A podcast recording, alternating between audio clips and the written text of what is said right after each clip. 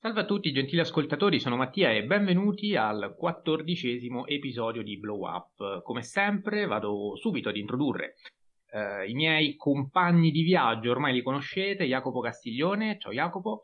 Ciao a tutti. Ed Enrico Baccigliari, ciao Enrico. Ciao a tutti. Allora, la puntata di oggi sarà un po' diversa dalle altre, nel senso che eh, non andremo ad analizzare una o più opere cinematografiche, cosa che normalmente ci divertiamo a fare insieme a voi, ma l'episodio odierno sarà un po' più astratto, per certi versi oserei dire forse sperimentale, nel senso che sappiamo da dove si parte, da una domanda chiara, cristallina, che cos'è un capolavoro, ma non abbiamo la più pallida idea di dove si possa arrivare, quindi non so, vedremo un po' cosa succederà. Perché? Perché quello del capolavoro è un termine eh, abbastanza inflazionato, forse anche abusato, non lo so, poi magari ne parleremo anche più nel dettaglio. Sei già d'accordo su questo? Ok. Ehm, però ecco, è un termine comunque astratto che consente a ciascuno di noi di avere un'opinione eh, che magari differisce da quelle degli altri e questo forse può essere anche una delle motivazioni per cui è così abusato. Eh, avendo tutti un, concetto, eh, cioè dando a quella parola un significato diverso, è normale che magari la si utilizza, eh, la si utilizzi per esprimere eh, cose, cose, differenti. Ehm, ad ogni modo, abbiamo pensato di, di, dirvi la nostra opinione al riguardo, eh, abbiamo pensato di chiedere la vostra opinione al riguardo e lo avete fatto perché ci avete scritto veramente in tanti. E niente, ne discutiamo insieme, proviamo, proviamo, un po' a vedere cosa, cosa succede, magari riusciamo anche a, proviamo a, a, tirando le somme, aggiungere una definizione comune, non lo so, che funga un po' da sintesi, oppure questo sarà impossibile. Mm, vedremo. Uh, io confesso peraltro che ero un po' perplesso sul fare questo tipo di puntata, però devo dire che Jacopo ed Enrico sono stati estremamente persuasivi, quindi... uh... Io sono stato estremamente persuasivo anche se non ho la più pallida idea di cosa dirò in questa serata, ecco, quindi Va bene, ma eh, la sfida è proprio questa, quindi diamo subito la parola ad Enrico, eh, iniziamo il dibattito quindi con quella che è la sua definizione di capolavoro, così intavoliamo un po' il, ehm, il discorso partendo dalla sua idea. Enrico. Allora, ehm, innanzitutto l'introduzione è perfetta perché... Ehm, Grazie Enrico. È un, è un capolavoro? perché, eh, come dicevi tu, bisogna trovare una sintesi, e questo è il punto. Eh, cioè, Um, io qui eh, dei tre sono l'unico che ha una visione accademica col fatto che studio al dance e quindi ho una visione completamente eh, diciamo scolastica se vogliamo del termine. Eh, e quando sento usare la parola capolavoro da un professore rispetto a quando la sento utilizzare da non so una persona che leggo sul web o un mio amico eh, eccetera eccetera quella parola assume quasi un significato diverso. Um, cioè, e questo secondo me perché ci sono diversi tipi di, di capolavori. Io ne ho, ne ho, diciamo, trovati tre, con un quarto bonus, e poi spiego il perché. Cioè, c'è il capolavoro assoluto, e questo siamo no, tutti d'accordo che, che c'è. Eh, l'esempio più classico che si può fare è quarto, è quarto potere. potere. Cioè, eh, quarto potere, eh, chi è che si sognerebbe mai di dire che un film brutto, magari uno può dire che eh, intendo una persona che non voglia provocare a caso, eh, sia chiaro, questo lo sto mettendo come sottinteso. Eh, cioè, eh, magari Quarto Potere non è un film che entra nelle, nelle, proprie corde, magari uno preferisce l'infernale Quinlan, per dire, però non può negare che Quarto Potere a livello di importanza, a livello di eccellenza intrinseca, sia fondamentale.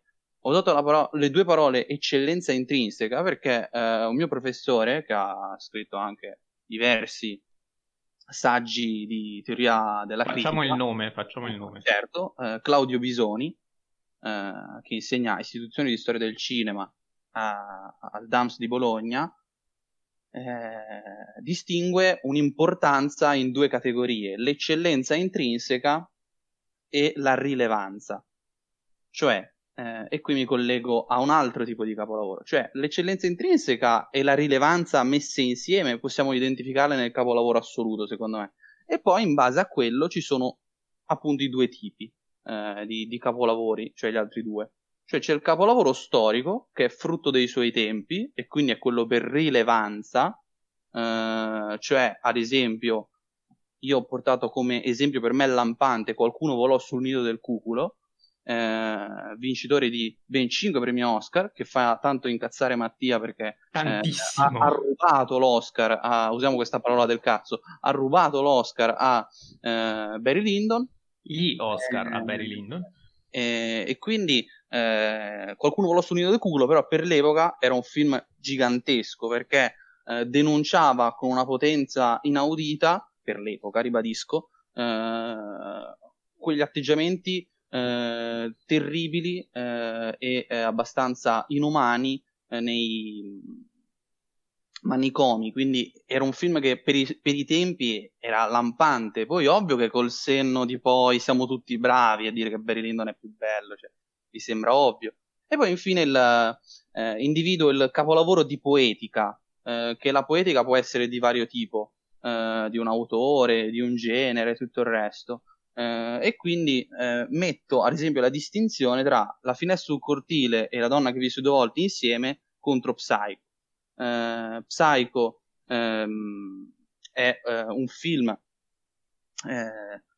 che ha segnato completamente la storia del cinema, tra l'altro all'inizio di un decennio per giunta, eh, e invece eh, La fine sul cortile, secondo me, è molto più lampante per descrivere la poetica eh, di un autore come Hitchcock. In, in, nella finestra sul cortile possiamo vedere tutto ciò che c'è. Poi per carità, qualcuno potrebbe dire ma la finestra sul cortile è un capolavoro assoluto a tutti gli effetti, siamo d'accordo, però è per capirci, per capire il concetto della poetica. Cioè per me, se devo spiegare cos'è Hitchcock perché ha portato grandezza nella storia del cinema, spiego La fine sul cortile, non spiego Psycho, anche se Psycho chiaramente è un film eh, gigantesco pure quello. Eh, non so, comunque sto parlando tanto, passo la parola a voi, poi magari am- ampli ulteriormente. Jacopo, non so se vuoi, te la senti di dirci la tua. Tu hai detto che forse non è una definizione già pensata, già studiata, però magari partendo anche dalle parole di Enrico ti viene in mente qualche riflessione, non lo so. Sì, di base Enrico ha detto una cosa molto giusta, ovvero quello dell'importanza intrinseca di un'opera eh, e, del, e, e, sì, hai detto eccellenza, eccellenza intrinseca e della rilevanza. Secondo me è lì la differenza, perché spesso noi attribuiamo la parola capolavoro a un diverso genere di film. Enrico ha detto giustamente i capolavori assoluti, eh, Quarto Potere, eh, Otto e mezzo, per dirne un altro, Mentre Ma quando... 2001 non lo dice nessuno. Cioè, 2001 disse nello spazio. grazie, grazie, grazie. grazie. Barry Lyndon, Arancia Meccanica, va bene. Vabbè, 2001 me l'ero tenuto per dopo, ma vabbè, questo è un altro discorso. E poi ci sono quei capolavori storici, come ha detto giustamente Enrico, che magari non sono eccellenti, non sono tecnicamente perfetti, non sono assolutamente eh, diciamo assoluti, proprio come, come lo sono invece eh, i capolavori eh, che abbiamo citato prima. Sono appunto frutto dei, dei loro tempi, come ha detto Enrico. Alla fine io, oltre a questi due tipi, ne identifico un altro che si avvicina molto al capolavoro, diciamo, poetico che intende Enrico, però è inteso come eh, recente, nel senso il, capola- il capolavoro moderno è quel film che di base eh, prende ispirazione o comunque le fonti del proprio cinema dal passato. E quindi potrei citare milioni di artisti che in questo momento eh, ne stavamo parlando prima fuori onda, Chazelle, eh, ma io ci metto anche Villeneuve, ci metto tantissimi autori, Tarantino, di questa epoca che hanno fatto dei capolavori, però non sono assoluti perché manca il tempo gli dobbiamo dare il tempo a questi film eh, di sedimentare nelle persone, ne, nei libri, ne, nelle enciclopedie, nella critica e quindi serve tempo a questi capolavori moderni che però possono diventare o storici e quindi serviranno da, eh, diciamo, da, eh, da datari per, per quest'epoca, no? Eh, parleremo magari di Nolan eh, in questi termini, però ci sono alcuni invece che diventeranno assoluti. Eh, penso per esempio a Parasite che oltre ad aver fatto la storia eh, un anno e mezzo fa, un anno fa diciamo, penso che diventerà, se non, è, se non lo è già ora, un capolavoro assoluto per cosa racconta, per come lo racconta e per chi lo racconta, la Corea. Quindi ecco, più o meno questo è il mio pensiero, che si avvicina abbastanza a quello di Enrico. Non so se Mattia discorda. Sì, allora io sono abbastanza d'accordo con quello che avete detto, non me la sento di, di, di sentire in modo uh, così, così, netto. Eh, personalmente, uh, forse penso di un um, di andare ad ampliare questo, questo, concetto che voi avete già cominciato a delineare in modo anche abbastanza netto e marcato. Eh, confesso che francamente non mi ero mai interrogato in modo specifico su cosa effettivamente sia un capolavoro, quindi ehm, anzi su cosa effettivamente fosse un capolavoro. L'ho fatto in occasione di, di, di questa puntata eh, del podcast. Eh, mi sono preso qualche minuto per rifletterci e per abitudine eh, di, di, formazione sono normalmente quando cerco di capire un, il senso di una parola o comunque voglio non ne conosco il significato e voglio scoprirlo, parto quando possibile dalla sua etimologia. L'ho fatto anche in questa circostanza, perché comunque andando a capire l'etimologia di una parola è possibile tante volte andare a coglierne l'essenza, il significato originario, quello che poi nel tempo per mille motivi eh, tante volte si è, si è, perduto. E in questo caso eh, devo dire mh, mi ha aiutato, mi ha aiutato perché eh, capolavoro, vabbè, molto banalmente è una parola composta da capo e da lavoro, e fin qua siamo bravi tutti. Ehm, Parlando però invece del lavoro, ecco qui forse una riflessione la si può fare perché uh, il lavoro, così come il labor inglese, uh, deriva dal, dal, latino labor, che può essere tradotto come pena, sforzo, fatica o sofferenza. Ancora più interessante è l'etimologia di lavoro uh, in francese e in spagnolo, perché in queste due lingue si dice travail e trabajo, Uh, anche questi termini derivano dal latino, non da labor, ma da tripalium, letteralmente composto da tre pali. Tripalium era uno strumento di tortura, uno strumento di tortura che, non a caso, arreca proprio sofferenza, che è una delle parole che ho utilizzato prima per uh, tradurre il labor. Quindi diciamo che uh, dal punto di vista semantico, quindi di significato, nonostante le differenze di significante, ehm, la matrice è quella, cioè una sofferenza. Una sofferenza che l'italiano tra l'altro riprende anche con il termine travaglio, um, quindi il tripalium non è stato abbandonato neanche nella nostra lingua, um, e il termine trabajo in spagnolo, e qui vengo al punto perché è una cosa molto interessante, um, in passato significava proprio mettere al mondo, di qui le sofferenze del travaglio, ma il mettere al mondo uh, indica forse un qualcosa che da un punto di vista artistico, cinematografico, uh, mi piace prendere in considerazione, quindi dire che nel cinema, così come nell'arte, eh, per lavoro si intenda, almeno dal punto di vista etimologico, un qualcosa che comporti sì sofferenza, fatica, ma è una fatica finalizzata a mettere al mondo un qualcosa, ecco, eh, che è poi l'opera d'arte, l'opera cinematografica, il film fondamentalmente eh, fatto e, e, finito, e questo è un buon punto di inizio. Poi c'è la parola capo che, insomma, da caput, posto a capo di qualcosa qualcosa che viene prima, ma sia in ordine spazio-temporale, ma anche in ordine di importanza. Quindi penso sia questo più il caso specifico del capolavoro. Uh, posso, non so, mi vengono in mente altre parole composte tipo uh, capoverso, capostipite, dove appunto il capo indica più un, qualcosa che è all'inizio, uh, però ecco già il capogruppo è qualcosa che è più importante, non sta tanto prima in ordine cronologico, ma sta prima perché è più rilevante e questo credo appunto sia il caso del capolavoro. Tutto questo enorme pippone per dire che cosa?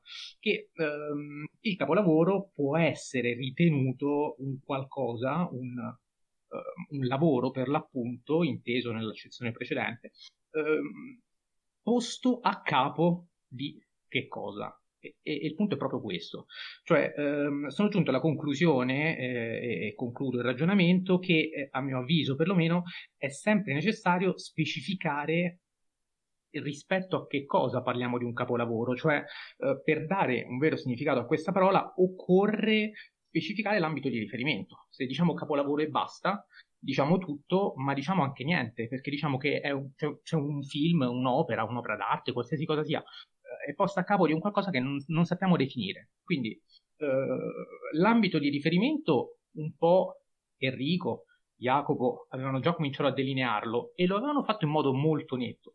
Per me eh, l'ambito di riferimento è oh, personalmente infinito, cioè nel senso non, non sono solo questi, ci sono questi, ma ce ne sono anche altri, cioè eh, secondo me può esserci un capolavoro di genere, può, può esserci un capolavoro di un anno, che ne so, Parasite è stato il capolavoro del 2019, uh, può esserci un capolavoro di un periodo, di un decennio, di una corrente, può esserci un capolavoro di un tipo di tecnica, uh, può esserci un capolavoro dell'animazione, può esserci un capolavoro uh, tra i tipi di esordi cinematografici, Ehm, cioè non è detto che un film non possa essere definito capolavoro soltanto perché non ha quelle caratteristiche uh, che, di, di, eccellenza intrinseca, estrinseca, cioè, mh, non, su questo non, non, sono particolarmente d'accordo, cioè sicuramente quelli sono capolavori, ma possono essercene anche altri.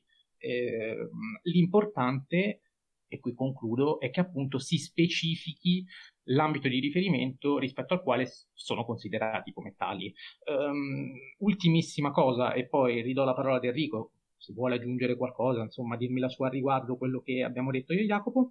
Uh, lasciare capolavoro e basta, cosa che si sente dire spesso, può avere un suo senso sempre che si intenda che quel capolavoro lì allora sia assoluto, cioè lo sost- se, se diciamo che capolavoro e basta è un capolavoro assoluto perché è sottinteso che sia anche assoluto, allora va bene, però dobbiamo sottintenderlo e questa è un'operazione comunque molto, molto, molto rischiosa perché cioè, un capolavoro poi diventa un capolavoro assoluto, un'opera che è, da esempio, da modello di riferimento, comunque l'opera maggiormente rappresentativa del cinema tutto.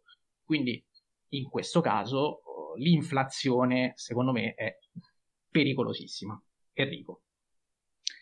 Sono d'accordo sul discorso eh, dell'inflazione, l'ultimo che hai detto, eh, e a tal proposito voglio collegare questo ragionamento che abbiamo fatto sul termine capolavoro con i due termini eh, sottovalutato e sopravvalutato.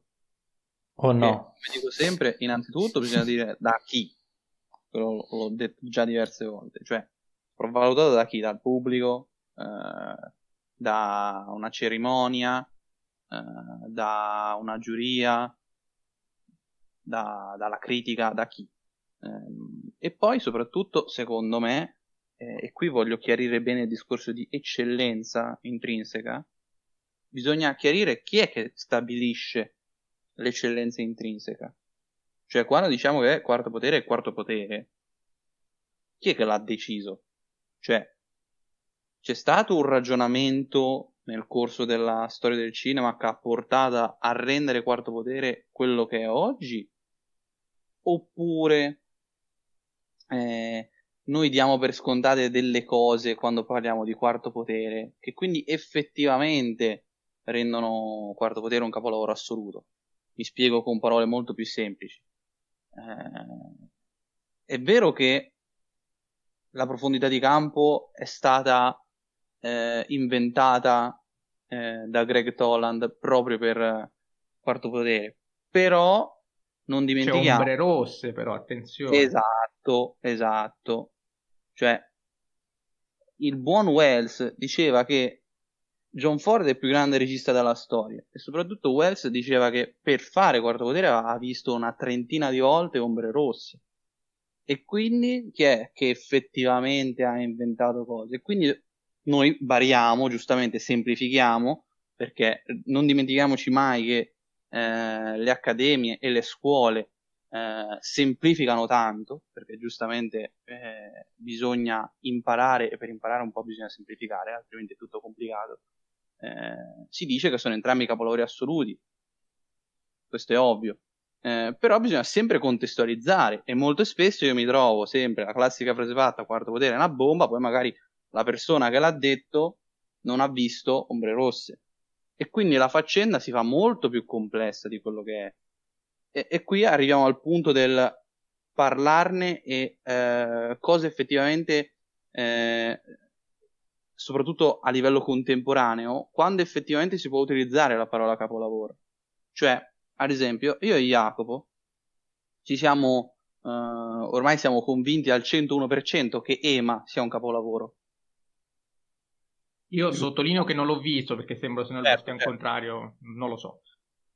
Mi confermi, no, Jacopo, che ci siamo... Ma certo che ti confermo. Assolutamente, siamo assolutamente convinti. Ecco, però, eh, effettivamente eh, è, un, è, un, po' un azzardo, perché come diceva Jacopo c'è bisogno del tempo. Cioè, eh, Quarto Potere non è stato Quarto Potere fin dal 1941. Esatto. Eh, e, qui, e, e, come dicevo prima, Barry Lyndon non è stato Barry Lyndon fin dal 1975. Cioè, all'epoca, anzi, anzi, floppò. All'epoca non ebbe il successo che ha oggi. Oggi viene ritenuto uno dei massimi capolavori di Kubrick. E, quindi è chiaro che il senno di poi è fondamentale per, per comprendere la storia del cinema, come tutte le storie in realtà. Eh, quindi secondo me ci sono diversi tipi e come diceva Mattia prima, eh, bisogna sempre specificare, questo è ovvio. Eh, certo è che appunto eh, il problema è che molti non specificano e il risultato è che poi si sente capolavoro sotto ogni film horror che esce, eh, perché il web è super amato, ehm, si sente eh, film sopravvalutato a ogni film che incassa, anche se magari è Parasite eh, perché purtroppo si, legge pure, si leggono pure queste cose. E eh, quindi purtroppo ormai bisognerebbe, secondo me, comprendere che eh, purtroppo il pubblico molto spesso sbaglia. E in percentuale è vero che anche la critica sbaglia, ma in percentuale la critica ci prende almeno 8 volte su 10 e il pubblico forse quelle due. Quindi a volte io consiglio, come faccio sempre, diamo come riferimento ai saggi la storia e tutto il resto. Quindi è ovvio che, ad esempio, altra cosa che sento spesso dire è ma nei nuovi saggi non si parla del cinema del XXI secolo. E grazie. Facciamo un attimo passare questo XXI secolo. Cioè, non credo che eh, nei libri di cinema, già, secondo me non esistevano negli anni 10 del 1900. sono passati almeno, credo, boh, almeno forse dagli anni 40-50. Sì, sì, le prime scuole sono assolutamente successive eh, alle prime monografie di livello. E poi per quanto riguarda il genere, come diceva prima Mattia, rispondo a quest'ultima cosa. Eh, per quanto riguarda il capolavoro di genere, io lo mettevo nella poetica, cioè eh, per me ci sono queste tre ma- macro categorie. E quindi il capolavoro del genere, non so se uno dice che eh, eh, magari, non so, eh, The Witch non è un capolavoro assoluto, però nell'ottica del, dell'horror contemporaneo è un capolavoro del genere, perché nessuno ha fatto una roba come quella che ha fatto Eggers, ha senso secondo me come ragionamento. Così come ha senso dire che The Witch è il capolavoro di Eggers, cioè se tu devi rappresentare Eggers con un film eh, è più facile farlo magari con The Witch che con The Lighthouse, poi ognuno può avere la sua opinione al riguardo, per carità, eh, però tendenzialmente, ecco, questo per, per delineare, ecco, penso che su questo siamo siamo, siamo, tutti e tre d'accordo. Sì, Jacopo, sì. tu che ne pensi? No, no, no, sì. Non so se vuoi aggiungere qualcosa, se no leggo anche un po' di, di contributi dei nostri ascoltatori che, che sono tanti. Aggiungo... Confermano, altri smentiscono, insomma, vai, ti lascio la parola e poi... Aggiungo un paio di cose, allora. Eh, tutto quello che ha detto Enrico intanto lo sottoscrivo perché non ha, non ha, ha veramente toccato ogni lato della, della parola e lo ha descritto in modo perfetto, secondo me. E quindi grazie Enrico. E poi volevo invece dire a Mattia eh, il fatto di dover descrivere la parola capolavoro, no? Capolavoro di che cosa? Ecco, se, se noi volessimo trovare una sintesi però di questa parola, secondo me la descrizione continua di questa parola può essere utile sicuramente nella comunicazione, del web, mm, dal vivo in generale, però non ci aiuta a definire una, eh, un significato universale, perché altrimenti è tutto relativo. Se tutte le pellicole sono capolavori in base al proprio periodo o alla propria trama o al proprio genere di appartenenza o, a, o al proprio regista, eh, anche, mh, mm, anche Watchmen è il capolavoro di Snyder, però è un film brutto, per dire Quindi... Ma questo non toglie infatti che il capolavoro possa anche assumere una, un significato negativo. Perfetto. Senso, nel momento in cui vado a dire che eh, il capolavoro di un regista, ecco per esempio lo stavi dicendo tu, è un film mediocre, eh, cioè io utilizzo la parola capolavoro per denigrare quel regista, cioè l'opera ma- maggiormente rappresentativa sua è un'opera così brutta, figuriamoci le altre, nel senso Ciò nonostante, eh, il termine comunque in quel caso eh, mi sembra assolutamente appropriato, se, ripeto, contestualizzato, perché il punto poi è un po' questo, cioè eh, ehm, siamo partiti anche dicendolo, termine abusato, sì, ma bisogna vedere in che modo, perché è chiaro che se dico che Watchmen è un capolavoro assoluto, eh, allora, caspita, sì, se però dico che magari eh, è il capolavoro di quel regista, allora ci può stare, ha il suo perché e in quel modo capolavoro non è un termine abusato, ma è un termine circostanziato, delineato e anche appropriato. Ecco, questo è il punto. Certo, certo, chiaro, chiaro.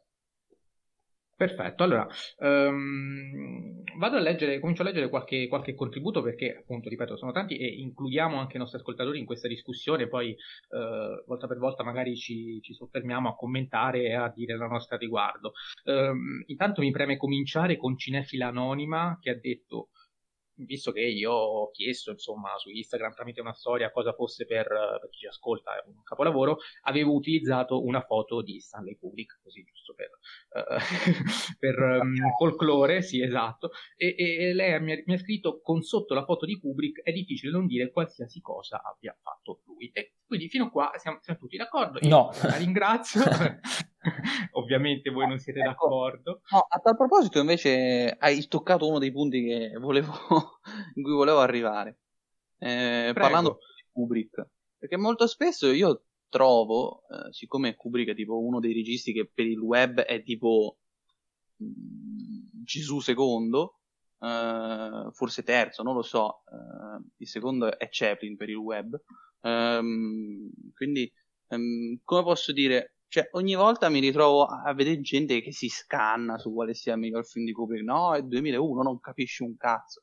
Cioè, eh, io ragazzi, lo dico sinceramente, per me Kubrick di film eccellenti, proprio intoccabili, perfetti, magistrali, anche contestualizzati nella filmografia di questo gigantesco maestro, io personalmente ne scelgo tre e non so dire quale sia il migliore, dico qual è il mio preferito, ma quello è ovvio, no, no, no, ma quello sia chiaro, cioè, no, quando si parla di Kubrick... Io noto che, cioè, per me, se uno, cioè, è quello è il punto dell'atteggiamento, Mattia, cioè, se io ti dico, io lo so che te ami alla follia 2001, per me 2001 dei tre è il secondo, cioè, però se te lo dico è una cosa, c- c'è gente che si scanna se uno si azzarda a dire che Barry Lyndon è meglio. No, ma, ma, se tu mi dici che il primo arancia meccanica va bene, cioè nel senso non, non è che mi offendo, l'importante è che, eh, cioè, voglio dire, Però riconosci tu... che eh, ecco, già il fatto che tu dica che ci sono tre opere assolutamente perfette, io penso che il 2001 rientri tra queste insieme anche a Barry Lyndon. Barry Lyndon, arancia meccanica è 2001. Perfetto, eh, ok, eh, guarda caso ci arrivo anch'io, nel senso... Eh, buon dottor Stranamore. Grazie. Di...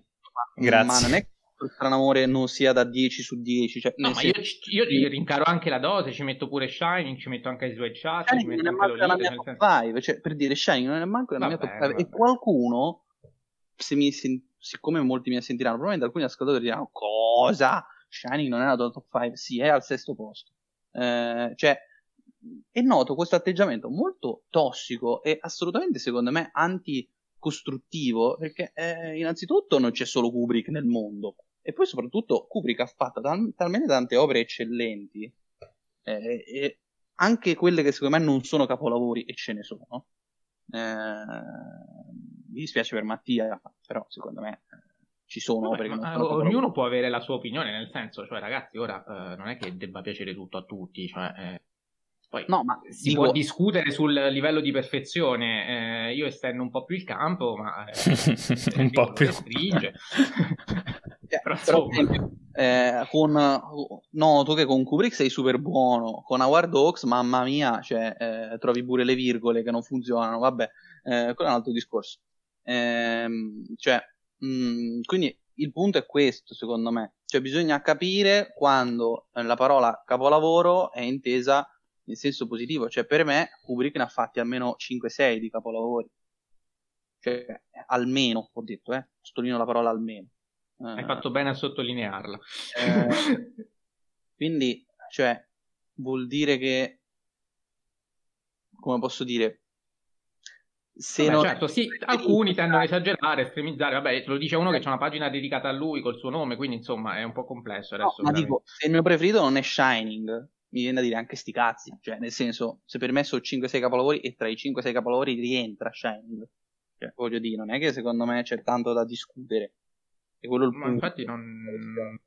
Cioè, con me non troverai terreno fertile per questo tipo di, di, di, di, discussione nel momento in cui si parla di preferenza e non di, uh, di, assoluti, che comunque è un'operazione anche sempre molto pericolosa da fare uh, quando si, si, commenta un'opera cinematografica in cui la componente soggettiva, piaccia o no, c'è e vale comunque per tutti. Poi Uh, l'abbiamo detto anche prima con Quarto Potere, è chiaro, uno riconosce tutti i meriti del mondo, ma se uno guarda Quarto Potere e si addormenta, cioè, non è che puoi spararli, cioè, eh, ragazzi, fa parte... Ah, no? Jacopo. No, no, no. Va bene. Scherzo. Eh, c'è scritto anche le storie di Buzzi che dice aiuto, domanda difficile, comunque a parer mio è quell'opera che riesce ad essere tecnicamente perfetta e che ti tocca nel profondo, parte oggettiva e parte soggettiva.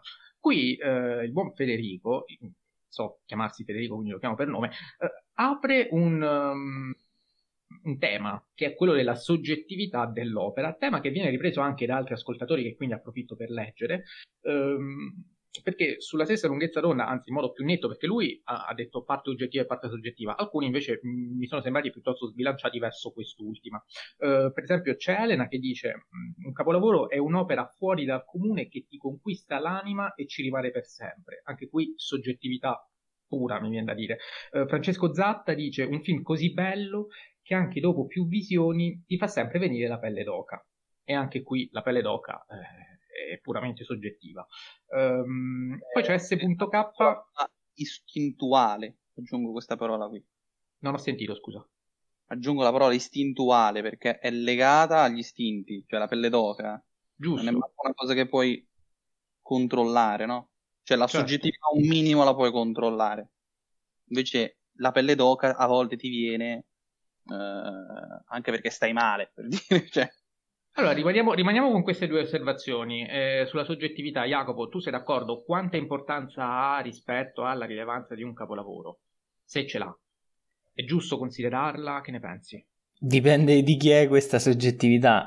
Nel senso, è ovvio che quando si parla soprattutto del cinema del passato, il 90, se non di 95, ma anche il 99% dell'opera eh, se già valutata, se già studiata, se già analizzata nel dettaglio, tu puoi dire che ti è piaciuta o non ti è piaciuta, però è difficile che, che la tua soggettività eh, si imponga su, ecco, su quarto potere, per esempio. Tu puoi dire che non ti è piaciuto, però non puoi dire che non è un buon film, che non è un gran film, che non è un capolavoro assoluto. Non lo puoi dire. Puoi dire soltanto che, appunto, personalmente non ho apprezzato quel tipo di film.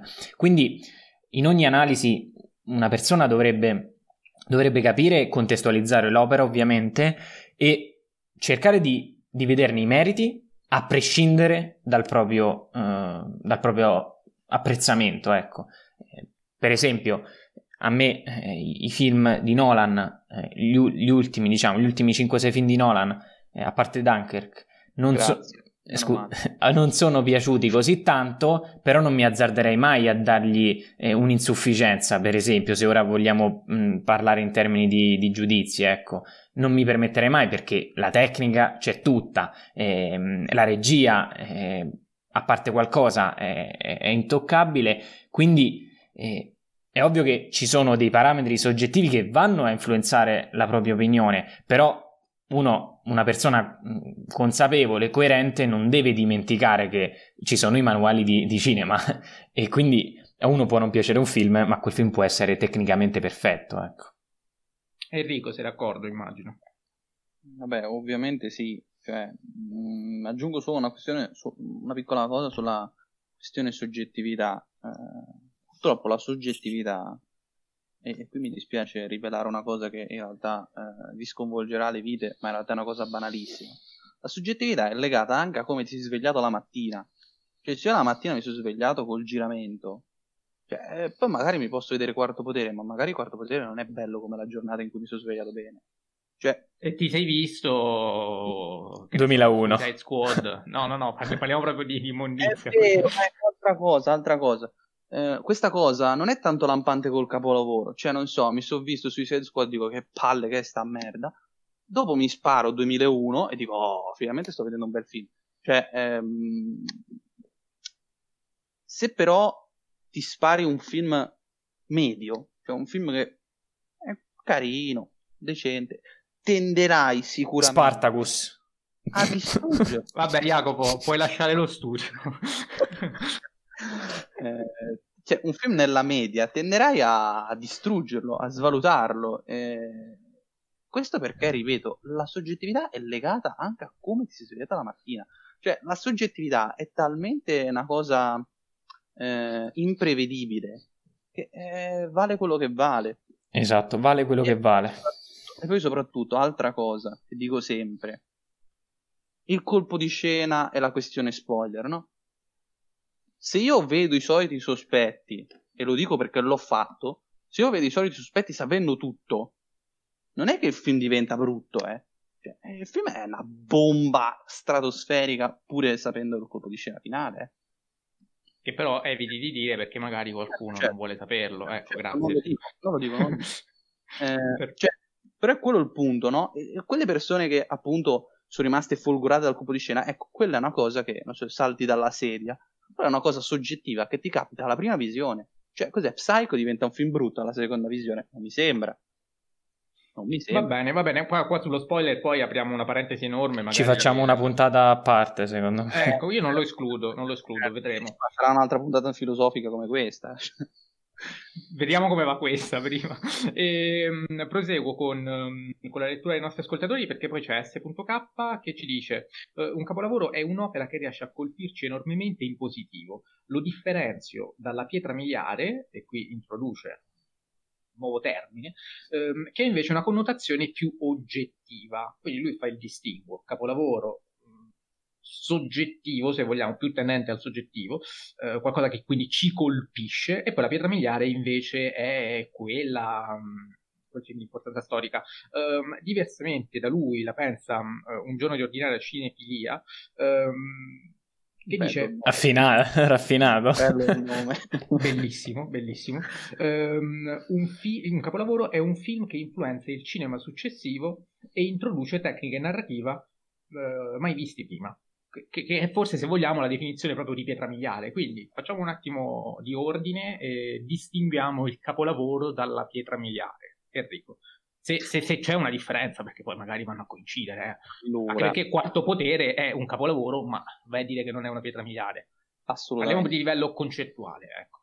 Assolutamente, cioè, chiariamo, secondo me pietra miliare e capolavoro, eh, diciamo che la pietra miliare è un capolavoro assoluto, ecco, diciamo questo. Invece il capolavoro può essere eh, una cosa un po' più ampia, e quindi è più un termine eh, un po' più eh, largo, cioè appunto puoi dire che è il capolavoro di un autore, eh, non per forza il capolavoro di un autore è una pietra miliare dalla settima arte, per dire. Eh, ehm, ora, secondo io, io lo amo alla follia, mi sentirete quasi eh, eh, distruggere il petroliere.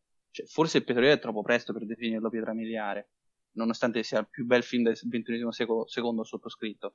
Eh, cioè, anche Però non nego che è un capolavoro. Anche secondo me, no, no, no. Non nego che è un capolavoro, cioè è secondo me il capolavoro di Paul Thomas Anderson. Cioè, poi vabbè, per me Paul Thomas Anderson è un po' la questione di Kubrick, cioè per me tutto ciò che tocca a Paul Thomas Anderson è almeno gigantesco, poi quando fa il film della vita è un capolavoro assoluto. Secondo, invece... secondo me, ripeto però. Sì, dicevo, invece eh, per quanto mi riguarda, eh, rispetto anche alla mia definizione originaria, eh, la pietra miliare non è altro che eh, un capolavoro della storia del cinema, cioè un capolavoro della storia del cinema è una pietra miliare, perché appunto, come diceva l'altro ascoltatore, eh, va a introdurre tecniche narrative mai viste prima, per esempio. Eh, Jacopo, tu che ne pensi?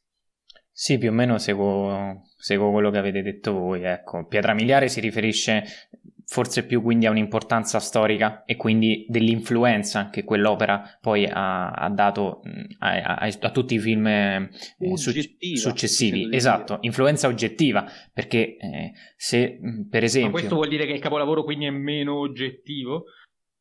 Quindi nel capolavoro è semplicemente spazio nella soggettività? Ecco, Attenzione, ecco, sto, dicendo, sto dicendo che oggettivamente non puoi negare che Quarto Potere ha dei meriti inderogabili che non puoi toglierli. Cioè, poi ripeto, il film magari ti può fare schifo, puoi dire mamma mia Orson Welles che rottura, però non puoi negare che ha, ha, ha, rotto la regola grammaticale, ad esempio, del no trespassing, famosissima, no? Cioè, non puoi negarlo quello, perché è una cosa oggettiva che è riferita alla storia del cinema. Sì, sì, sì, è... condivido, nel senso, qui penso siamo tutti sulla stessa linea d'onda, quindi Mattia, non so se... Sì, sì, no, ci stiamo già avvicinando a una sintesi e questo mi fa, mi fa molto piacere. Poi, chiaro, le sfumature restano perché eh, certo. è anche legittimo, però eh, il fatto che stiamo riuscendo già noi tre a ehm, a trovare, anche perché non è che l'abbiamo programmata prima questa cosa, altrimenti sembriamo dei pazzi che fanno finta, insomma. e, ehm, allora, Nelson Nica ci dice mm, che cos'è un capolavoro? Dipende, o è l'opera magna di un autore, e quindi più o meno ci siamo, um, o un'opera d'arte di fattura estremamente uh, scusate ma me lo sono perso, eh, estremamente elevata in generale. Eh, quindi eh, lui penso anche sia, sia, abbastanza d'accordo con quello che abbiamo detto noi fino adesso. Ehm, poi c'è Erlalons che dice un capolavoro eh, o è qualcosa di identificabile come back through dal punto di vista tecnico, narrativo, eccetera, oppure The Straight Story, che è il film di Lynch del 99 che mi ha un po' colpito vedere in questa, in questa, questa risposta. Mm, voi che ne pensate? Non so se l'avete visto. Troppo mi manca, però per me Lynch vale la stessa cosa che diceva Andy Kubrick, cioè ogni cosa che fa eh, le Straight Story, però addirittura capolavoro uh, definire, cioè se tu devi definire un film capolavoro, ecco, per definire capolavoro utilizzi un film, io non avrei mai pensato a quello, anche di, di Lynch, cioè non penso sia quello il capolavoro di Lynch, ora Jacopo tu l'hai visto, non lo so. Ma io l'ho visto, però non è, non è tra i miei preferiti, ecco. Però no, è un gran film, nel, su questo è come dice Enrico, cioè ne ha sbagliati pochissimi anche, anche Lynch, stiamo veramente parlando del... Um, io penso che il nostro ascoltatore volesse... Um, volesse sottolineare ed evidenziare la sua, la sua grande passione per il regista, tutto qui. Va bene, e, ehm, c'è scritto anche uh, Valentini Michele, un messaggio abbastanza lunghetto, però uh, diciamo che lui va a introdurre invece uh, quella parte di ascoltatori che tende un po' più forse verso l'oggettività. Uh, ci dice, per me un capolavoro è una questione del tutto formale. Dal momento che il contenuto è giudicabile solo attraverso pareri soggettivi, dovuti a morale o emozioni, entrambi relativi e figli del proprio tempo, l'unica cosa a cui si dovrebbe guardare è la forma del film, ma direi dell'opera in generale. Se un'opera è perfettamente bilanciata nel suo linguaggio, è un capolavoro, qualunque messaggio porti. Ad esempio, cita proprio il petroliere. Uh, pensavo citasse, scusami, scusami, pensavo citasse Griffith. E dice a prescindere dal messaggio che porta. Beh, anche ecco, ecco, questa poi è una questione che magari adesso andiamo a sollevare. Um, finisco di, di, leggere l'ascoltatore. Uh, se un'opera rivoluziona in qualche modo il linguaggio evolvendolo, è un capolavoro, qualunque messaggio porti, anche se il risultato finale è sbilanciato nella forma, perché intanto ha portato avanti l'arte. E qui fa l'esempio di Fellini con il Satiricon. Uh, poi ovviamente ci sono i capolavori d'avanguardia perfetti a cui ti inchini piangendo, esempio 2001, e quindi siamo tutti più felici. Proprio riguardo il discorso morale, uh, c'è scritto mh, Tommaso Pecorini che introduce questo tema perché ci dice uh, un capolavoro è un film che riesce a mettere d'accordo critica e pubblico cosa peraltro non sempre eh, scontata. Non sono d'accordo. e un attimo finisco, bilanciando tecnica e morale. Anch'io non sono d'accordo con questa definizione, ma cedo subito a voi la parola, non so chi vuole iniziare, facciamo iniziare Jacopo. No, allora, semplicemente per quanto riguarda il, um, il primo intervento, eh, sono d'accordo, nel senso che eh, giustamente ci sono dei, dei, grandi capolavori, prima ho citato Griffith, che a prescindere dal messaggio, quindi sono per, appunto per una certa importanza storica e di influenza e di eh, tecnica anche del cinema, quindi storia del cinema a tutti gli effetti, quelli sono capolavori, cioè anche quelli sono capolavori, ecco. E per quanto riguarda invece mh, l'ultimo, mh, l'ultimo, intervento, eh, Tommaso Pecorini, se non sbaglio, ha detto che, eh, mh, che quando appunto un film viene osannato, viene detto capolavoro sia da critica che pubblico, allora questo lo è automaticamente. No, non penso proprio. Nel senso, eh, come dice giustamente Enrico, prima di tutto si sbaglia, quindi la critica come il pubblico sono sempre persone, quindi comunque siamo sempre nel parametro eh, pseudo soggettivo, prima cosa. E poi ci sono tantissimi esempi, cioè non tantissimi non lo so, ora ci penso, però ci sono molti esempi di, di film che vengono, uh, sono stati elogiati da entrambe le parti, però eh, a tutti gli effetti poi non, non corrispondono a quello che noi eh, finora abbiamo sintetizzato come capolavoro assoluto. Vabbè, non che quello che diciamo noi debba essere necessariamente la definizione precisa, esatta e concordante, nel senso, cioè anche noi siamo persone, anche noi siamo fallaci, anche noi stiamo dicendo un sacco di fesserie magari sicuro, ascolta, sicuro. um, però eh, sì rispetto al discorso che abbiamo affrontato fino adesso sicuramente questa opinione è quella forse più, più lontana. Uh, scusa se ti ho interrotto non so se vuoi concludere altrimenti lascio la parola ad Enrico. Ma no di, cioè se volete faccio un esempio però è un esempio un po' se strano. sì, è sì, un esempio un po' strano perché, perché, è un film di genere però il, il Cavaliere Oscuro per me non è un capolavoro. Eppure critica e pubblico lo hanno trattato benissimo, quindi cioè più, di, sì, più che benissimo. No, mi trovo assolutamente d'accordo. E se per questo non è neanche il capolavoro di Nolan, se proprio vogliamo Vabbè, ovviamente. andare a, a, a, restringere ulteriormente. Eh, Enrico, non so se vuoi dire qualcosa riguardo quello che ho letto, magari soffermandoti anche sul discorso di bilanciamento tra tecnica e morale, che il discorso della morale all'interno del capolavoro, anche qui, eh, no. è molto complicato. Allora, innanzitutto volevo chiarire una cosa che la critica è cambiata esatto. nel corso dei, de, del tempo. Cioè, mi spiego. Uh, siccome abbiamo fatto il nome di Griffith, Nascita di una nazione, anche per l'epoca, veniva considerato razzista. Tant'è vero che ha fatto Intolerance poi come film successivo.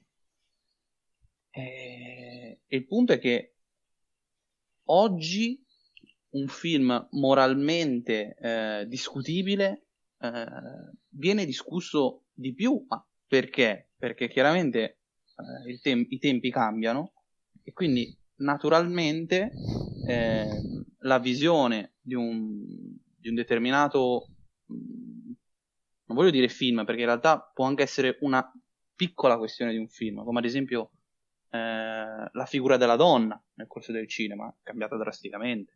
Cioè, eh, io definisco Alien un super giga capolavoro perché finalmente la donna è, una grande eroina e non, non ha bisogno di, di essere sexy. Cioè, eh, quindi, eh, secondo me, eh, chiaramente la critica e il tipo di, di, di cinema cambia e chiaramente Griffith viene considerato un genio perché con eh, il suo Nascita di una nazione e in generale lui ha creato e ha istituzionalizzato il linguaggio cinematografico, cioè scusate se è poco, eh, cioè siamo a livelli di eh, un Orson Welles 0.1, cioè se vogliamo dirla in termini anche informali. è ancora attuale, cioè il linguaggio cinematografico attuale certo. eh, deriva da quello di Nascere una Nazione, cioè quello di essere Noi... il primo film eh, con, con, tutta una serie di, non tanto innovazioni, perché molte cose le, le riprende anche no, no, da altri autori, anche qui il discorso della profondità di campo che Wells, eh, inventata Wells invece già c'era in Ford, nel senso anche con Griffith può essere fatto, però il linguaggio cinematografico, giustamente come diceva Enrico, che sono cose che studia e sa meglio di me, è suo, è, è tutto suo e, e, gli siamo ancora oggi debitori, quindi non considerare quel film un capolavoro solo ed esclusivamente perché è un film razzista è da un punto di vista strettamente cinematografico una bestemmia, ovviamente, penso che pure su questo siamo tutti d'accordo. Ma poi, tra l'altro, eh, cioè, la, la questione è che se noi ad esempio guardiamo Viaggio sulla Luna, che per molti viene definito il primo capolavoro della storia del cinema, datato 1904, vorrei sbagliarmi, uh, o 1902, oddio. Eh, è due, due, due. Due? Se non sbaglio. Quattro, allora, quattro allora forse viaggio attraverso l'impossibile. Uh, mi, mi riconfondo sempre. Comunque, ehm, cioè, Viaggio sulla Luna c'ha delle cose cinematograficamente viste oggi non hanno senso, proprio a livello di significato, di montaggio, di struttura filmica, non hanno senso oggi. Però per l'epoca, eh, cioè per l'epoca è un film strabiliante, è dire poco. Eh, quindi chiaramente eh, il cinema cambia e ci sono delle pietre miliari, questo voglio dirlo, eh, che eh, rivoluzionano il linguaggio cinematografico. Quindi anche se magari moralmente oggi sono discutibili, eh, ma poi vabbè, tra l'altro Nasce di nazione era discutibile pure per l'epoca, perché venne tacciato di razzismo, ripeto, quindi già all'epoca vabbè, non eh, già la locandina, nel senso, esatto. n- non, occorre neanche guardare il film. Esatto, esatto. E quindi, secondo me, eh, la, la, soggettività ci sta e qui dopo ci arriviamo, magari finiamo di leggere i commenti e poi dico una cosa sulla soggettività che secondo me la soggettività può in un qualche modo essere legata al capolavoro, ma ripeto, No, no, dilla subito perché poi cominciano quelli un po' più oggettivi. Va bene. Eh, allora, eh, siccome in tutto questo sembra che io sia un rompicoglioni che dice che bisogna studiare, vedere quarto potere, bisogna vedere la finestra sul cortile, bisogna contestualizzare, eh, e avreste ragione eh, a dirlo, eh, voglio però dire una cosa sulla soggettività. Cioè, secondo me ci sono quei capolavori che sono soggettivi. Cioè, nel senso, per me questo è un capolavoro, anche se magari a livello storico non lo è magari a livello tecnico, se usiamo queste parole un po' oggettive, eh, non è un 5 su 5, non è un 10 su 10 per farla a numeri, eh, che però per la propria formazione, eh, per, pro- per, la propria vita, per il proprio modo di credere, questi capolavori in un qualche modo hanno segnato eh, la-, la visione del cinema. Faccio un esempio proprio scemo. Per me, Il pianeta del tesoro, classico Disney, datato eh, 2004, non vorrei sbagliare, ehm, è il mio classico Disney preferito e lo reputo un capolavoro. Però, se qualcuno mi dice, oh guarda, secondo me non è un capolavoro, è un film bello, eh, per me ha tutte le ragioni del mondo per dirlo.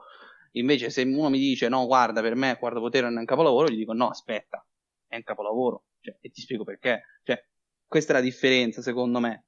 Cioè, Beh, è sacrosanto rite- cioè, avere un film preferito, un film del cuore, ri- ritenerlo un capolavoro uh, quando magari lo diciamo tra noi, tra noi quando lo guardiamo, ecco, ci emozioniamo, piangiamo per qualsiasi motivo, magari eh, eh, siamo stati lasciati quel giorno dalla ragazza, vediamo un film, ci tira su di morale, ci fa capire che insomma la vita è bella e possiamo andare avanti e quel film diventa per noi indimenticabile per il resto della vita perché magari ha avuto un significato particolare e magari quel film per capire Malcolm e Marie per dire, cioè, nel senso, tutto è possibile. Film che io peraltro ho apprezzato a differenza di loro due che invece l'hanno massacrato, ma io l'ho No, io l'ho massacrato, io l'ho massacrato, Jacopo Beh, è stato... Jacopo. Jacopo ha detto che è brutto, è un'altra cosa, io l'ho massacrato, veramente. Cioè, io sono andato a Vabbè, comunque, questo semplicemente per dire che eh, nell'intimità tutto, tutto, è possibile, anche nel cinema, ed è anche bello che sia così. I cosiddetti guilty pleasure poi non mancano mai. Non so, Jacopo, se vuoi dirci la sua riguardo. Sì, no, su questo condivido tutto, ecco. E poi, come avete giustamente detto voi, una volta che si entra nell'intimo, nel soggettivo puro, poi qualsiasi cosa può essere eh, definita eh, esatto. capolavoro o o merda, per, per capirci. Eh, perché se provassi a vedere eh, 2001 con mia madre, è normale che, che, mia madre lo definirebbe in un altro modo, il film, e, Vabbè, e, e non mi esprimo. No, no, infatti Vabbè. è puramente soggettivo, quindi eh, è normale no, che... Io ho fatto questo errore, nel senso ho fatto vedere alla mia famiglia 2001 eh, diciamo che ero l'unico rimasto sveglio, quindi eh, cioè, ci sono rimasto malissimo, però non, non posso neanche dire che eh, non me l'aspettassi. Nel senso, certo, infatti. Sta, sì, sì, sì. Va bene, andiamo avanti. Uh, Francesco Romano uh, ci dice e va ad introdurre, anzi non ad introdurre, a riprendere il tema che già aveva introdotto in principio di puntata Jacopo, cioè quello del tempo, perché dice un capolavoro è un film senza tempo. E, e, quindi va a riprendere questa variabile che anche Nicolò Baraccani sembra riprendere Nicolò Baraccani che sappiamo lui eh, ha fatto con noi la puntata su Quentin Tarantino, andate a riascoltare se ve la siete persa, eh, che sarà il nostro ospite, continua ad ascoltarci, lo salutiamo. Ehm, ci dice, eh, un capolavoro è un film che, oltre ad un'ottima fattura, riesce a sopravvivere al potere corrosivo e amnesico del tempo. Eh, e questa è... Sono d'accordo per certi versi, eh?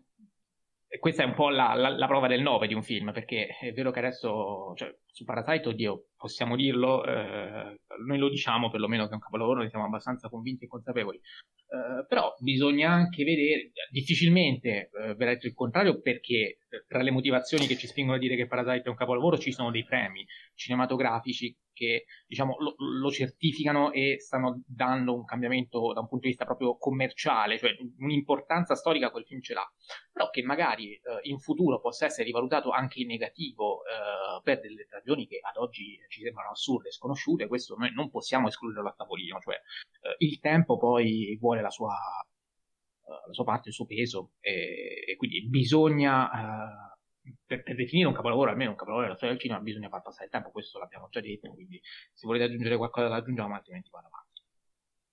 D'accordissimo. Vai. Perfetto, eh, c'è scritto poi anche eh, Mr. Manhattan, un messaggio abbastanza lungo che adesso leggo, anche lui eh, riprende un po' il tema del tempo e dell'oggettività, quindi ehm, ci dice non è facile dare una definizione di capolavoro nel breve periodo, dato che spesso il passare del tempo incide notevolmente sia in negativo che in positivo sull'opera in questione. Uh, la durabilità è dunque un fattore a mio parere imprescindibile, ma non il solo. Uh, non si può parlare infatti, uh, non si può non parlare infatti anche di un'opera capostipite in genere, ovvero di una creazione prima inesistente che ha portato diversi successori. Per fare due esempi, Star Wars e Lo Squalo. Uh, Star Wars e lo squalo uh, sono due esempi di capolavori per la nascita del cinema blockbuster. Uh, oppure anche il gabinetto del dottor Caligari. Uh, Caligari. L- Caligari, scusate, eh, lo è per l'espressionismo che ancora oggi possiede i suoi discendenti. I discendenti non devono essere tutti dei grandi film, ma nemmeno tutti delle pellicole inguardabili.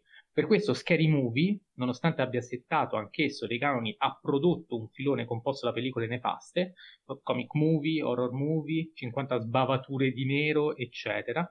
Um, un ultimo fattore invece è quello legato alla qualità oggettiva del prodotto, uh, legata alle parti di un film che vengono riconosciute, montaggio, scenografia, sceneggiatura e via discorrendo. Queste se raggiungono tutte il massimo livello e vengono anche coordinate alla perfezione dal regista, portano questo ad aver diretto una pellicola degna di tale nomea.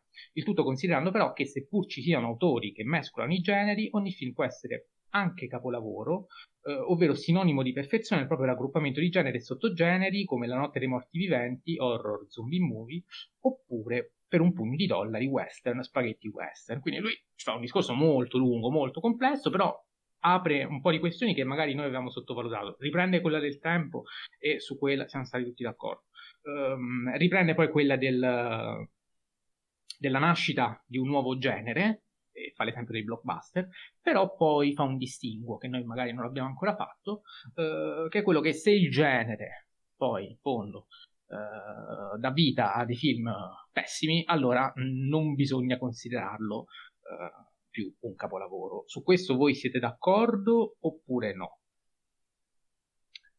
Eh, in parte nel senso che secondo me non sempre il primo film di un genere corrisponde a un capolavoro.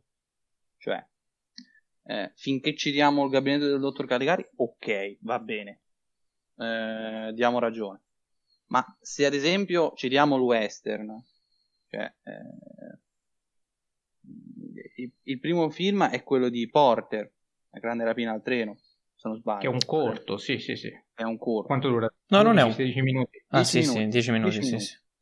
Eh, cioè, siamo sicuri che quello sia un capolavoro? Non lo so. Secondo me, magari bisogna andare un po' oltre. Beh, storico secondo sì, me, eh.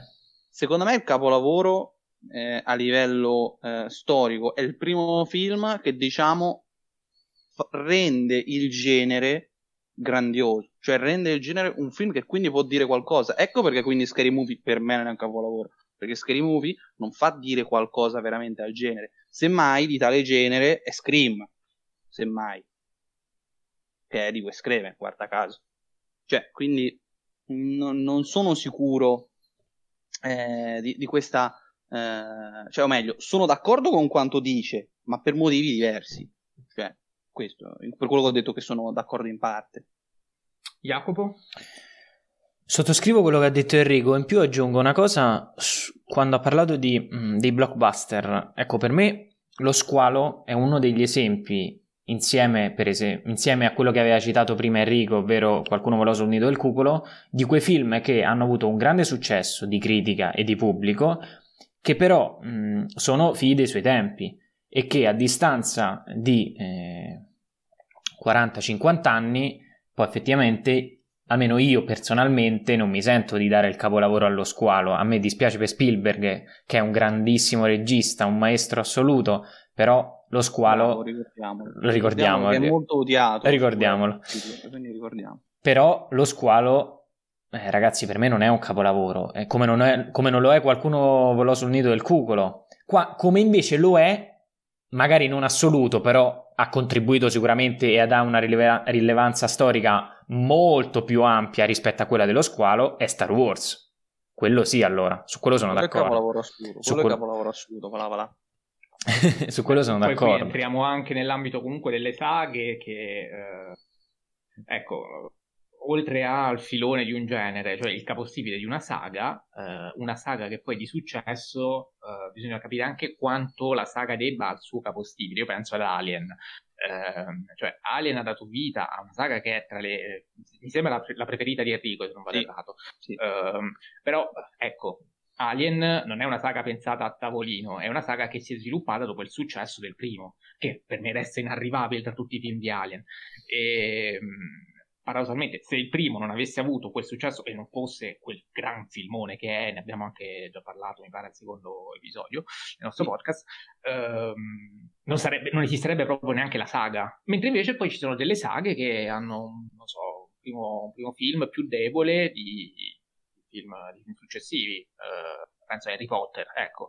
Eh, che però è tutto un altro genere di saga, ispirato a quella dei libri, quindi ecco, però questo per dire che comunque eh, l'importanza del, di un film all'interno di una saga, anche questa è una cosa da, da considerare, cioè molte volte eh, è un aspetto che si sottovaluta, però può avere eh, la sua importanza, non so voi che ne pensate. Concordo in toto, l'unica cosa eh, sulla questione dei sequel, ehm, siccome abbiamo fatto l'esempio di Alien, che hai ragione Mattia, cioè anche per me è, è il primo inarrivabile, anche il secondo, che per me è un altro capolavoro, non arriva al pari del primo. Ehm, e ci sono però quei casi, come appunto Star Wars, che anche se magari il episodio 4 non è il migliore della saga, perché per me è, è il 5, ehm, il primo è talmente importante a livello storico che secondo me è innegabile che non sia un capolavoro. Cioè, non, non puoi, secondo me non, può, non, lo si può negare che Star Wars eh, non sia un capolavoro perché ha, segna- ha, ha, diciamo, dettato la nascita del cinema postmoderno. Cioè, scusate se è poco. Quindi è un po' come il laureato di Nichols, è stato uno dei tre film che ha dettato la nascita della New Hollywood. Cioè, Beh, insieme a Easy Rider. Sì, uno dei tre, l'altro è Easy Rider e poi il terzo è, è Bonnie e Clyde. Di, di sì, sì, no, l'ho detto per, com- Perfetto, perfetto, giusto così per completezza. E va bene, leggo anche tre motivi per vederlo oppure no, pagina che ci segue sempre, salutiamo. Assolutamente gentilissima. Poi, costantemente dopo ogni puntata, quindi la ringraziamo. Eh, ci dice, um, un capolavoro è un'opera d'arte, Uh, e, e, qui fa un esempio che mi ha, mi, ha, mi ha, un po' spiazzato, però introduce un tema con cui magari possiamo provare a chiudere la puntata. Uh, perché come esempio fa, uh, cita la primavera di Botticelli come suo capolavoro. Quindi qui leggo, io non ho parlato di cinema in effetti, io ho chiesto semplicemente cosa fosse un capolavoro e eh, la domanda eh, che quindi vi faccio è le risposte che abbiamo dato fino adesso, le definizioni, tutte le cose che ci siamo impegnati a dire rispetto a um, questo discorso, possono essere estese anche all'arte in generale oppure vanno, uh, cioè restano delimitate nell'ambito del solo cinema? Cosa ne pensate riguardo. Poi in chat mi ha scritto anche come altro esempio il David di Michelangelo, insomma. Uh, no, scusate, di, di Donatello, perdonate. No, mi pare che Michelangelo. Vabbè, adesso non ricordo, lo vado a ricontrollare perché... Comunque, intanto sì, se volete dirmi la vostra. Sì, che parte? Sì, sì. Jacopo, fai tu o faccio io? Vai, vai. Jacopo, Jacopo, no, comincia Jacopo che ha eh, parlato dai. di meno. Eh, infatti, dai, dai. Ho parlato sempre. Allora, vivace, secondo, me, secondo me la questione... Cioè, io non, non mi sento in grado di non essendo un esperto di... cioè non sono nemmeno un esperto di cinema, cioè mi piace, sono appassionato, ecco. Studio per conto mio, però non è che sono esperto. D- non sono assolutamente esperto di tutte le altre arti che, che possono essere in questo caso mh, paragonate al cinema dal punto di vista artistico, quindi parliamo musica, eh, pittura, eh, scultura, eccetera, eccetera. Quindi sì, c'è un minimo di di verità, nel senso c'è un minimo di... Mm, il, la parola capolavoro può essere accomunata ovviamente a più arti e quello che abbiamo detto noi fino ad ora può appunto essere eh, ampliato, il discor- tutto il discorso che abbiamo fatto può essere ampliato a, a un'arte, eh, a più arti, ecco, eh, rispetto, rispetto non solo al cinema, però non conoscendo quelle arti non ti saprei, non, non ti saprei confermare questa cosa. Per esempio, eh, oggi stesso pensavo alla cucina, eh, stavo guardando un programma in, in televisione eh, sulla cucina e mi chiedevo, ok, quindi qual è il capolavoro de, de, del piatto? Qual è il, il, piatto che è perfetto? E, e io dico, quello che mia madre o mia nonna fa a casa, la pasta magari, un piatto di pasta perfetto, come si deve, non è abbastanza. Mm, non è un capolavoro di piatto perché perché non lo ha fatto un cuoco stellato magari o un cuoco eh, certificato, diciamo, no? come, come, come, possono essere i registi rispetto, rispetto, al cinema. Non lo so, non lo so perché non conosco il mondo della cucina, quindi penso che sì, sicuramente il nostro discorso può essere ampliato mm, con le con diverse sfumature ovviamente a, a diverse arti, eh, appunto oltre al cinema, però non me la sento di dire sì, sicuramente anche, nel, so, anche nella pittura esiste un capolavoro storico, un capolavoro moderno, N- non me la sento nemmeno di, di, dirlo perché non sono in grado, ecco. Ma secondo me invece, guarda, le definizioni che abbiamo dato, secondo me possono andare a definire un capolavoro anche in senso artistico.